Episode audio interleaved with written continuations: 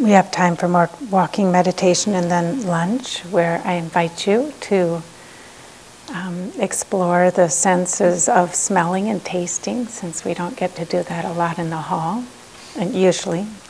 Um, so, yeah, really um, allow yourself to be here for lunch, for the food, for the nourishment, for the sense experience. And then after lunch, um, do whatever will refresh you. If you uh, need a nap, you can take a meditation nap. Those are very lovely. Um, sometimes shorter is better than longer. You'll have to determine for yourself. um, or or a, a mindful, sense filled walk outside. I think the rain is maybe most, hard to say.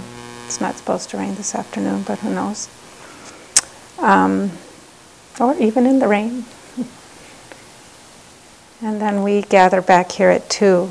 And if you're not sure what to do before then, uh, a little walking meditation before the 2 o'clock sitting can be nice too, because that tends to be a sleepy time. So a little movement before it can be good. Enjoy.